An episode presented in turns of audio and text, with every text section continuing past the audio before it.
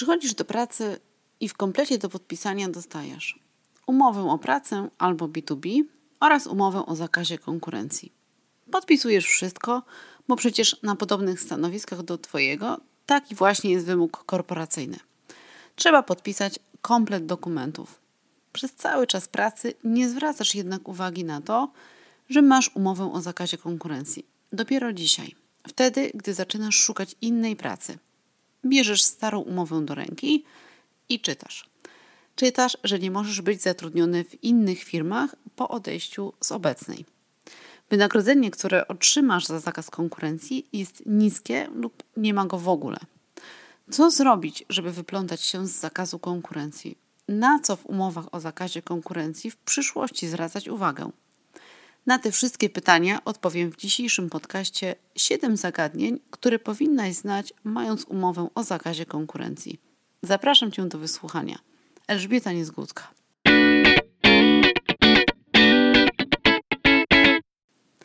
Pytanie pierwsze. Czy mam zakaz konkurencji tylko, gdy jestem zatrudniona, czy również po odejściu z firmy? To, czy masz zakaz konkurencji tylko w czasie zatrudnienia, czy również po odejściu z firmy, będzie wprost zapisane w Twojej umowie. I to jest pierwsza rzecz, na którą trzeba zwrócić uwagę, podpisując albo już mając umowę o zakazie konkurencji. Czyli czy zakaz konkurencji będzie mnie obowiązywać wyłącznie w czasie, gdy pracuję w firmie, czy również gdy już z niej odejdę. I okresy obowiązywania zakazu konkurencji po zakończeniu współpracy mogą być różne. No bo nie ma ani minimalnego, ani maksymalnego okresu, w którym ma mieścić się zakaz konkurencji po odejściu z firmy. Jedynym ograniczeniem dla pracodawców w umawianiu się na długie okresy zakazu konkurencji jest obowiązek zapłaty odszkodowania wobec osób, które miały umowę o pracę. Ale jeśli pracodawcy zależy, to może zobowiązać pracownika do przestrzegania zakazu konkurencji i 10 lat. I przez ten cały czas pracodawca będzie musiał wypłacać odszkodowanie, chyba że będzie chciał zapłacić za zakaz konkurencji jednorazowo, ale wtedy kwota będzie wyższa. Chociaż tutaj powinna być też zachowana proporcja wobec pracownika, to znaczy okres obowiązywania okresu zakazu konkurencji powinien być adekwatny do długości zatrudnienia. Im dłużej pracownik pracował, tym dłużej ten zakaz konkurencji może obowiązywać. Może się też okazać, że zakaz konkurencji dla pracownika będzie zbyt dotkliwy i niewspółmierny do czasu jego zatrudnienia. No bo zazwyczaj zakazy konkurencji podpisujemy przed rozpoczęciem zatrudnienia w firmie i nie wiemy, jak długo w niej zostaniemy. I wyobraźmy sobie teraz panią Matyldę. Zostaje zatrudniona na stanowisku analityka rynku z zakazem konkurencji na dwa lata. Pracuje jednak tylko 4 miesiące. Po czterech miesiącach firma się z nią rozstaje. Czy w takim wypadku jest sens, aby umowa o zakazie konkurencji obowiązywała ją przez kolejne dwa lata? Może nie mieć sensu, bo ze względu na dynamicznie zmieniającą się sytuację na rynku, informacje, które posiada pani Matylda, zdezaktualizują się tak naprawdę po kilku miesiącach. I w takich przypadkach warto skrócić okres obowiązywania zakazu konkurencji, na przykład do 6 miesięcy. Druga ważna rzecz dla Ciebie to kwestia, do czego tak naprawdę jesteś zobowiązana w czasie trwania umowy o zakazie konkurencji. Zazwyczaj zakaz konkurencji będzie obejmować świadczenie usług, pracy albo bycie członkiem organu w spółce konkurencyjnej do tej, w której jesteś obecnie. Może on jednak dotyczyć wszystkich bezpośrednich i pośrednich konkurentów, np. podmiotów z branży medycznej, szeroko rozumianej branży medycznej. Może być też zakaz konkurencji ograniczony tylko do konkurentów bezpośrednich, powiedzmy podmiotów zajmujących się produkcją leków. Bardzo szerokie ujęcie zakazu konkurencji może w praktyce oznaczać, że podjęcie przez Ciebie pracy będzie możliwe jedynie, gdy zupełnie się przebranżowisz. To znaczy pójdziesz do innego podmiotu spoza branży medycznej i będziesz wykonywała pracę zupełnie inną niż dotychczas. Przykładowo, zamiast pracy brand managerki w branży medycznej, będziesz w branży motoryzacyjnej na stanowisku asystentki zarządu. Pytanie numer dwa. Czy zakaz konkurencji jest płatny? Generalna zasada jest taka, że w umowach o pracę zakaz konkurencji jest płatny. Dlaczego? Dlatego, że pracodawca płaci pracownikowi za to, że ogranicza mu możliwości zatrudnienia na rynku pracy. No bo poprzez zakaz konkurencji pracownik nie może iść do pracy w pewnej części firm na rynku. Ma ograniczony zakres możliwości działania na rynku. No i właśnie za to ograniczenie pracodawca musi zapłacić pracownikowi odszkodowanie. Druga zasada przy umowach o zakazie konkurencji jest taka, że jest to umowa zawarta na określony czas i stąd nie można jej wypowiadać, bo taka jest generalna zasada przy umowach, które są zawierane na czas określony. Jeśli pracodawca chce mieć możliwość wcześniejszego wypowiedzenia umowy, to powinien wprost do niej wpisać. Czyli w umowie o zakazie konkurencji powinno wprost być zapisane, że ta umowa może być rozwiązana za określonym czasem wypowiedzenia. Czyli jeśli będziemy mieć umowę o zakazie konkurencji na rok po zakończeniu pracy i nic w niej nie będzie na temat możliwości wcześniejszego rozwiązania, to pracodawca będzie musiał poczekać rok i płacić przez ten rok. Jedyną opcją, żeby uniknąć płacenia, będzie rozwiązanie umowy o zakazie konkurencji za porozumieniem stron. Na to jednak będzie potrzebna już Twoja zgoda, zgoda pracownika, no bo bez zgody pracownika i bez zapisów i bez możliwości wypowiedzenia taka umowa nie będzie mogła być rozwiązana przed terminem, tylko porozumieniem stron, no ale porozumienie tutaj, żeby rozwiązać umowę o zakazie konkurencji, będzie wymagało zgody pracownika i pracodawcy, czyli Twojej i pracodawcy. Chwilowo jednak w czasie pandemii COVID-19 przewidziano możliwość rozwiązania każdej umowy o zakazie konkurencji za siedmiodniowym wypowiedzeniem. W praktyce oznacza to, że pracodawcy w czasie pandemii mogą rozwiązać każdą umowę o zakazie konkurencji, nawet taką, w której nie ma żadnych zapisów o możliwości rozwiązania. Chodziło tutaj o to, aby dać pracodawcom możliwość zwolnienia się z obowiązku płacenia odszkodowania w sytuacji, gdy umowa o zakazie konkurencji nie przewiduje możliwości wcześniejszego rozwiązania. Pytanie numer 3.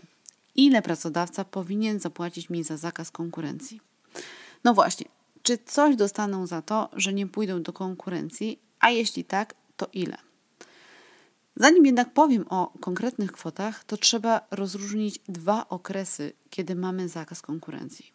Pierwszy to wtedy, gdy jesteśmy zatrudnione, i wtedy, gdy odchodzimy z firmy.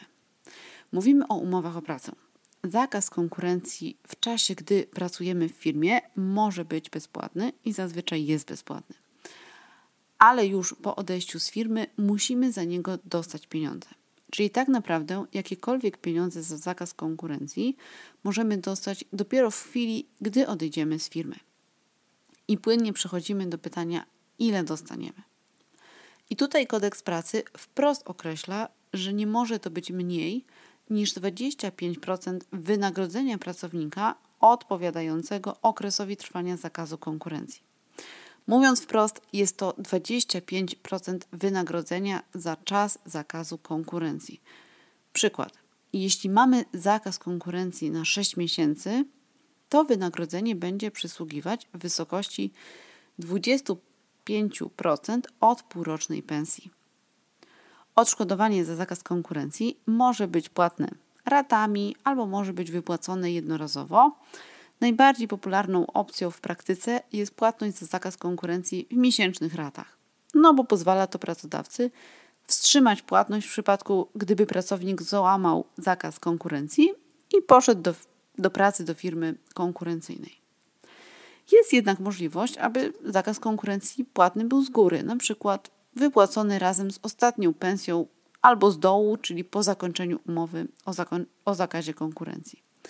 W naszym przykładzie, którym powiedziałam Wam wcześniej, byłoby to po 6 miesiącach od zakończenia zatrudnienia, jeżeli miałoby być płatne jednorazowo. Pytanie czwarte. Czy odszkodowanie za zakaz konkurencji obejmuje również premię? Idziemy dalej w kwestię pieniędzy za zakaz konkurencji. Mamy przy umowach o pracę 25% wynagrodzenia pracownika. Ale co w przypadku, gdy nasza pensja zmieniała się i w różnych miesiącach to wynagrodzenie było niższe albo wyższe, w zależności od tego, czy dostaliśmy prowizję, czy nie.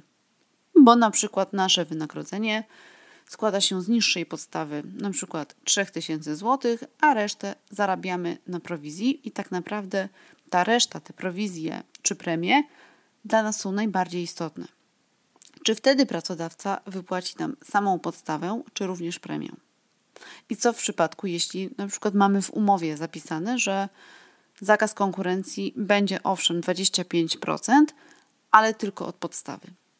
Mówię jak jest. Zasada jest taka, że odszkodowanie za zakaz konkurencji obejmuje wynagrodzenie, które pracownik otrzymał przed zakończeniem zatrudnienia w okresie odpowiadającym długości zakazu. Czyli znowu, jeśli mamy 6 miesięcy zakazu, to będzie to wynagrodzenie z ostatnich 6 miesięcy przed zakończeniem pracy, które otrzymaliśmy na konto.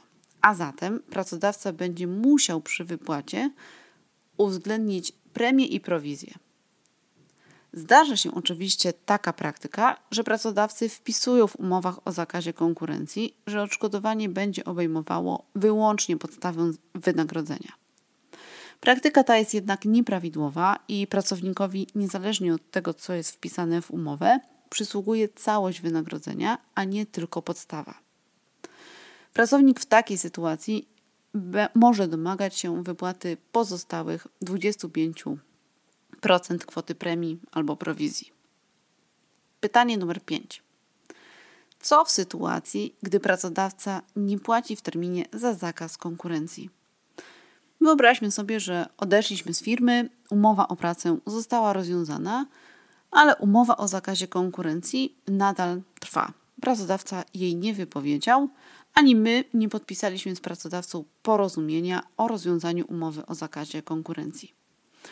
No i mija pierwszy miesiąc, a na koncie pusto.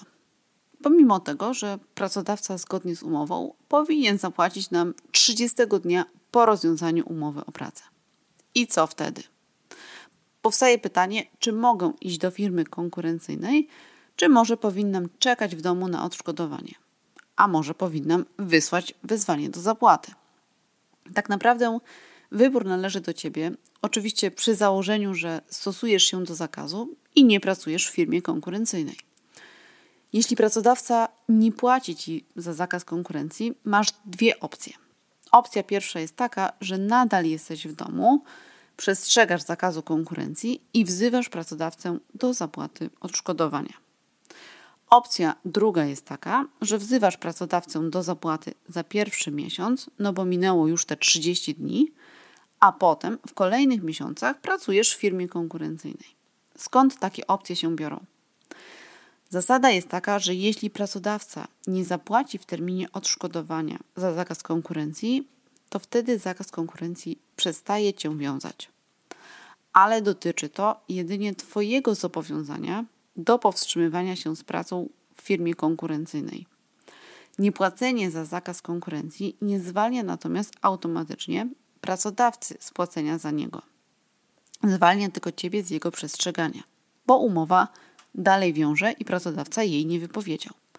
Dlatego też Ty możesz wybrać, czy chcesz nadal być w tym przysłowiowym domu i domagać się zapłaty za kolejne miesiące przestrzegania zakazu konkurencji, czy też wolisz być zwolniona z tego zakazu konkurencji, zrezygnować z niego i iść do firmy konkurencyjnej. Pytanie numer 6. Czym się różni zakaz konkurencji na umowie B2B? Przede wszystkim wszelkie umowy cywilne, czyli umowy o współpracy, zlecenia czy dzieło, to odrębny temat od umów o pracę. Tak samo będzie w przypadku zakazu konkurencji. Będziemy tutaj stosować inne zasady w przypadku umów B2B, a inne do umów o pracę. Co to oznacza w praktyce? Przede wszystkim to, że umowy o zakazie konkurencji po zakończeniu umowy B2B mogą być bezpłatne. Początkowo sądy, rozstrzygając kwestię odpłatności za, umowę, za umowy o zakazie konkurencji przy B2B, uważały, że Tak jak przy umowach o pracę, przy umowach cywilnych osobom należy się odszkodowanie.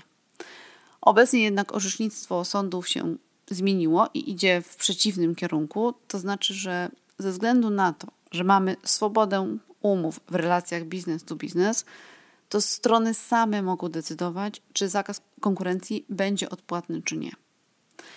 Warto jednak przyjrzeć się zapisom, jakie są w umowach o zakazie konkurencji przy B2B, no bo często przy zakazach konkurencji powielane są zapisy z umów o pracę i jest to dobra droga do rozpoczęcia negocjacji z firmą, żeby zwolniła nas z zakazu konkurencji.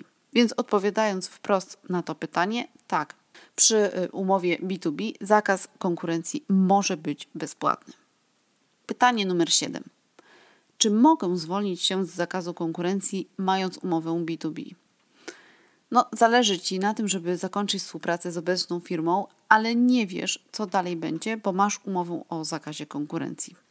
Zakaz konkurencji jest bezpłatny.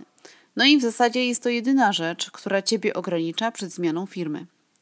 Jakie więc mamy możliwości, żeby stać się wolnym człowiekiem po zakończeniu B2B? Mamy dwie opcje. Pierwsza jest taka, że podpisujemy porozumienie, w którym firma zwolni nas z zakazu konkurencji. Oczywiście firma, która ma bezpłatny zakaz konkurencji, nie ma żadnego interesu, żeby zwolnić cię z jego przestrzegania. Dlatego też warto spojrzeć w umowę i zastanowić się, czy są w niej zapisy, które można podważyć, czy na przykład firma powiela zapisy z umowy o pracę. Może być też tak, że okres obowiązywania umowy o zakazie konkurencji jest niewspółmierny do tego, jakie informacje posiadasz o firmie. I przykładając do siebie Twoje obowiązki i zdobyte w czasie współpracy informacje versus czas obowiązywania zakazu konkurencji, ten zakaz będzie dla Ciebie nadmiernie uciążliwy. Możemy przecież mieć sytuację, gdzie osoba prowadząca szkolenia, która pracowała jeden rok, będzie miała zakaz konkurencji na 7 lat po zakończeniu umowy. Po pierwsze, osoba, która pracowała rok, za dużo tych informacji mogła nie nabyć, a po drugie, już po dwóch latach informacje te będą nieaktualne. I w takiej sytuacji zakaz konkurencji może być uznany za nieważny i w praktyce nie będzie obowiązku przestrzegania go. A teraz powiem Ci o drugiej opcji przy B2B. Warto również zadbać o to, aby firma, z którą współpracujemy, czy którą współpracowaliśmy, określiła, jakie dokładnie firmy, konkretne miejsca są dla tej firmy, w której jesteśmy obecnie, konkurencyjne. I teraz można podpisać dodatkowy aneks do umowy o zakazie konkurencji i wskazać zamkniętą listę firm konkurencyjnych, tak żeby przynajmniej w części ograniczyć Tobie zakaz konkurencji. To już wszystko w podcaście 7 zagadnień, które powinnaś znać, mając umowę o zakazie konkurencji. Więcej praktycznych materiałów znajdziesz na mojej stronie www.womanlabormatters.pl. Do usłyszenia. Elżbieta Niezgódka.